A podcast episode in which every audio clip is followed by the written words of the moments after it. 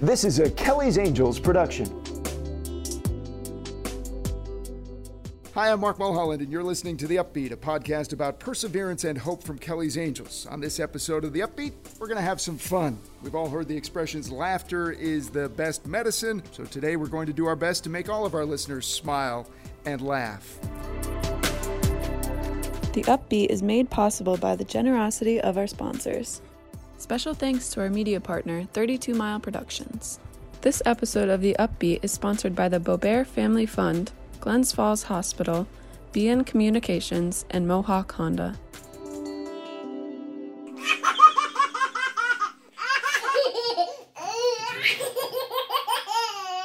You can't help but smile when listening to that baby belly laugh.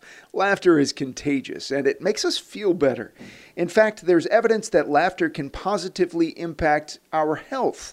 According to the Mayo Clinic, when we laugh, we take in more air that's rich in oxygen, and that increases endorphins released by the brain, which reduces stress. Before we get to our interview and some laughs with comedian Steve Van Zandt, let me help frame why this topic of laughter is near and dear to Kelly's Angels and our mission to help families smile again after losing a parent or a child.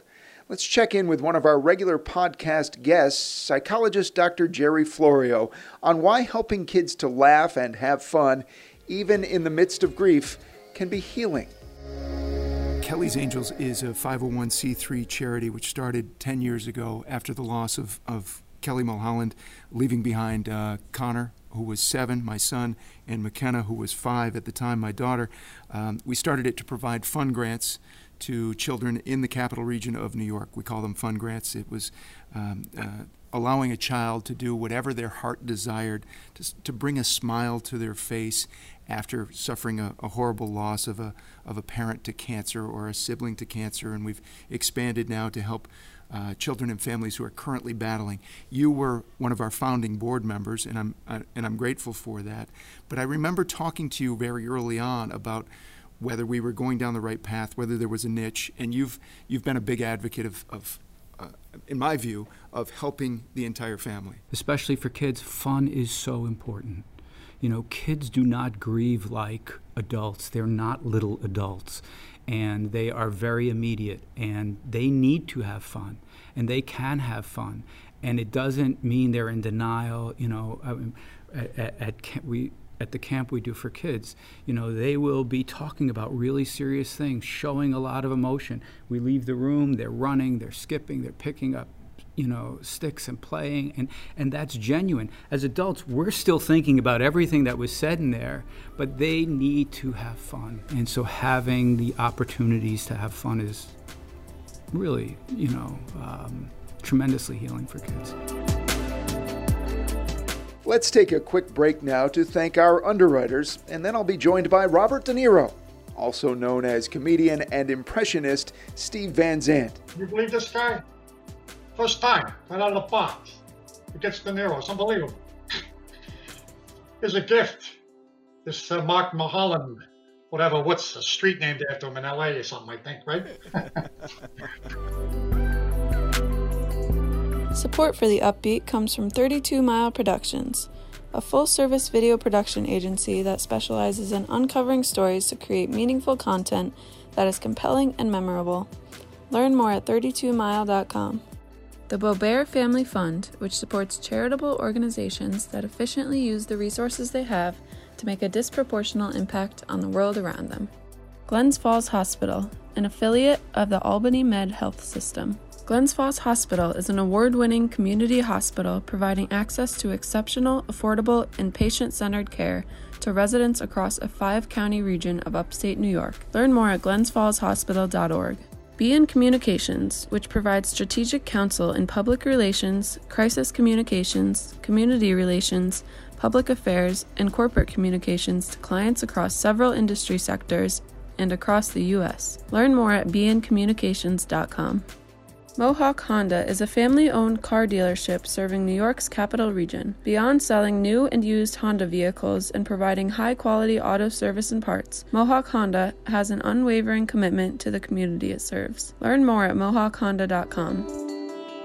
We have a very special guest on the Upbeat today, a man who makes his living making people laugh. I'm pleased to welcome my friend, comedian, and impressionist, Steve Van Zandt. Steve, thanks for taking some time for us. Hey, Mark, my pleasure. It's been a long time. It's really good to see you. It's good to see you too. How are you? How are things? I'm going to be totally truthful. Uh, I've had better years, uh, along with many millions of other people. Uh, but you know, life is uh, life is good, and uh, I got very little to complain about in the grand scheme of things. So uh, I guess I'm okay. Steve, uh, tell us a little bit about your career. I'm familiar with it uh, from your your time in the capital region as a right. as a comic comedian, but you've uh, you've made people laugh all over the world. How did you get involved, mm-hmm. and and uh, what's the best part of it? Well, uh, how did I get involved? Comedy kind of picks you, I think, is the best way to describe it. Uh, big family, big Catholic family, middle child, starving for attention. And I discovered at a relatively early age, I think that most comics would agree with this, is that if you if you've got a sense of humor, people are, are attracted to you in a positive way. And uh, you kind of take it from there. You know, by the time I got into high school, I was your classic, you know, class clown. I had a gift for mimicry. At least I discovered it at an early age, and I would imitate teachers and uh, my part-time bosses and things like that. And that sometimes would get me in trouble. But I parlayed that into uh, uh, getting a couple local gigs. Along came a show called The Gong Show in the in the 70s, if yeah, you remember. Sure. Next thing I know, I'm 18 year old kid flying to LA, being on a plane for the first time. I did The Gong Show, and then it just kind of from there. It just kind of took a life of its own. Do you have a favorite impression? I mean, you do wonderful impressions. You've done impressions for many, many years. Um, you've made a career out of it. Right. I, I do have some favorites. Uh, as a as a huge huge fan well as a child of the 70s and uh, johnny carson i was always a huge johnny carson fan. It was one of my one of my first impressions. And of course uh, he had a he had a lot of mannerisms. It was so cold and uh, it was so cold in saratoga springs yesterday that i saw a snowman wearing a sweater you know the goofy stuff like that. But i always loved those mannerisms he had. And the voice was was was rather unusual. So very very weird a weird voice. It always occurs to me that in, someone who does impressions well has to have an incredible ear. They hear it better than most of us. To do this, uh, you have to be able to hear yourself as others as other people hear you. When I hear the impression come out, I have to hear it the same way you hear it. Otherwise, it's going to be a little bit off. And then, you know, but uh, you know, I just had I've always had a knack for the the mimicry thing, you know. Do people who've seen you know you well enough? Do they do they make requests like they do of musicians? Oh yeah, uh, yeah. I mean, obviously, I, I have friends that have they have certain impressions, and a lot of times I'll diffuse things with impressions. You know, they'll be you know we'll be in a situation someplace, maybe we're at, uh, at a bar or something like that. Somebody's getting a little out of hand, you know, and I'll just become Christopher Lloyd or something like that, going, "We have to stop drinking so much and go back to the future." Because we're not as young as we used to be, Marty. Don't be crazy. Don't get yourself thrown in jail over a stupid beer. It doesn't make any sense. We got 1.21 gigawatts. And then we got to get the hell out of here and go back to 1985. You know, so, but. and it works, right? I'm sure, I hope, I would hope it would work. Oh, absolutely. I want to segue here a little bit, Steve. How has laughter helped you in difficult situations? Like all human beings, I've had pain in my life. I went through a divorce. Uh, you know, you lose a parent, you lose a, a, a, a I had a nephew who took his own life. Uh, you know, I've, I've I had some really painful moments in my life. We all know medically that if you have depression, anxiety, fear, uh, these things are all bad for your health. Everybody knows that. Okay, psychologically, they're just they're just not good for you. They bring your resistance down. Comedy is the antithesis of that.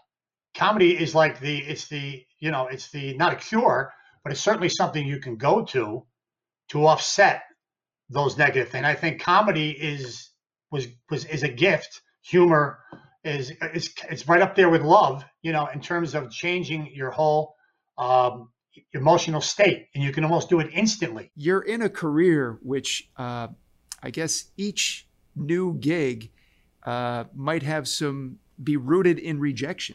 I mean, you're in a career where where you get rejected. The nature of the business is that you don't get every gig that you're seeking, that you don't get every role Absolutely. that you're seeking. How have you personally dealt with that? How have you how have you persevered? The the, the focus of of our podcast is often perseverance, persevering right. through adversity. How have you how have you persevered? It's interesting that you bring that up because um, you take COVID for example. Literally wiped out my entire schedule for the year and into next year. I was thinking about this the other day. I'm on Facebook, and a lot of my comedian friends from all over the country are on Facebook, and we're friends, and they're kind of in the same boat as I am to a certain degree. And um, and I and I, you know what? They're using humor to get through it. They say comedy is the hardest thing. It really, it really is very, very difficult. So not only do you get, is it difficult to find gigs in uh, this day and age because of COVID and just when you're moving up the ladder, but but uh, you have to re- have the rejection of the audience now and then too. That that can set you back, especially if you're just starting out. You know, it's a terrifying thing to go up there, and what's uh, by itself, just getting in front of people, but then to get rejected after getting all your courage up to actually try it. I'm talking about the younger guys. Uh, that takes a special kind of uh, oomph to, to kind of come back from that, you know. So as far as myself, I think that the best way to do it is is to uh, focus on what you can do, and and you can I can write, I can find other ways of uh, finding work and things like that. And it's, in terms of like dealing with uh, emotional things, you know, comedy, like everything else, you can use it as a tool to distract yourself. What do you enjoy most about what you do? And I can't think of a better job than when you're done with it, if you did your job uh, well, that people leave their connection to you in a better place than they were than than when they started the, the evening. And that sounds kind of corny, but that's really the ultimate high. There's really nothing, nothing like being on stage and you're you're just clicking and it's and it's happening and I talk to comedians about this all the time. There is nothing else like it. We got a lot to be thankful for. We're, we're blessed. We got a lot to be thankful for. And things will get better. They will. And that's a good place to wrap it up. Steve, thank you so much. Steve Van Zandt, longtime oh, friend Mark, and a ter- terrific comic and comedian. And you have a gift. It was don't let anybody tell was, you. You have a gift. It was a it was great to connect with you. I appreciate it. I really you do. Mark. One of these days we got to right. get together when this crazy stuff's over and have a beer. And before we wrap up this episode, I want to play a little piece of a recent conversation I had with breast cancer survivor Sarah Cadaret. I asked her about using humor to get through tough times.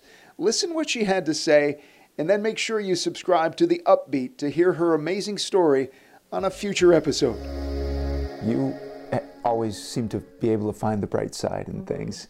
Um, Halloween came around at one point, didn't it? I had my surgery to remove the infected side, and my girlfriend was in the hospital with us, and it was a week from Halloween. And Jay and I were going back and forth. We're like, oh, we be Forrest Gump and Jenny from, you know, Forrest Gump. And, and then I was like, no, I should be, Jay should be a carny, a carnival worker, and I will be the balloon pop game. So I had nine balloons taped to my shirt, and then on my right side, where I had the breast removed, was a popped balloon with a dart through it. So we go to a Halloween party. Some people got it, friends got it, but some people were like, What is the point? And I was like, You don't notice I only have one breast. And they're like, Oh, now I get it.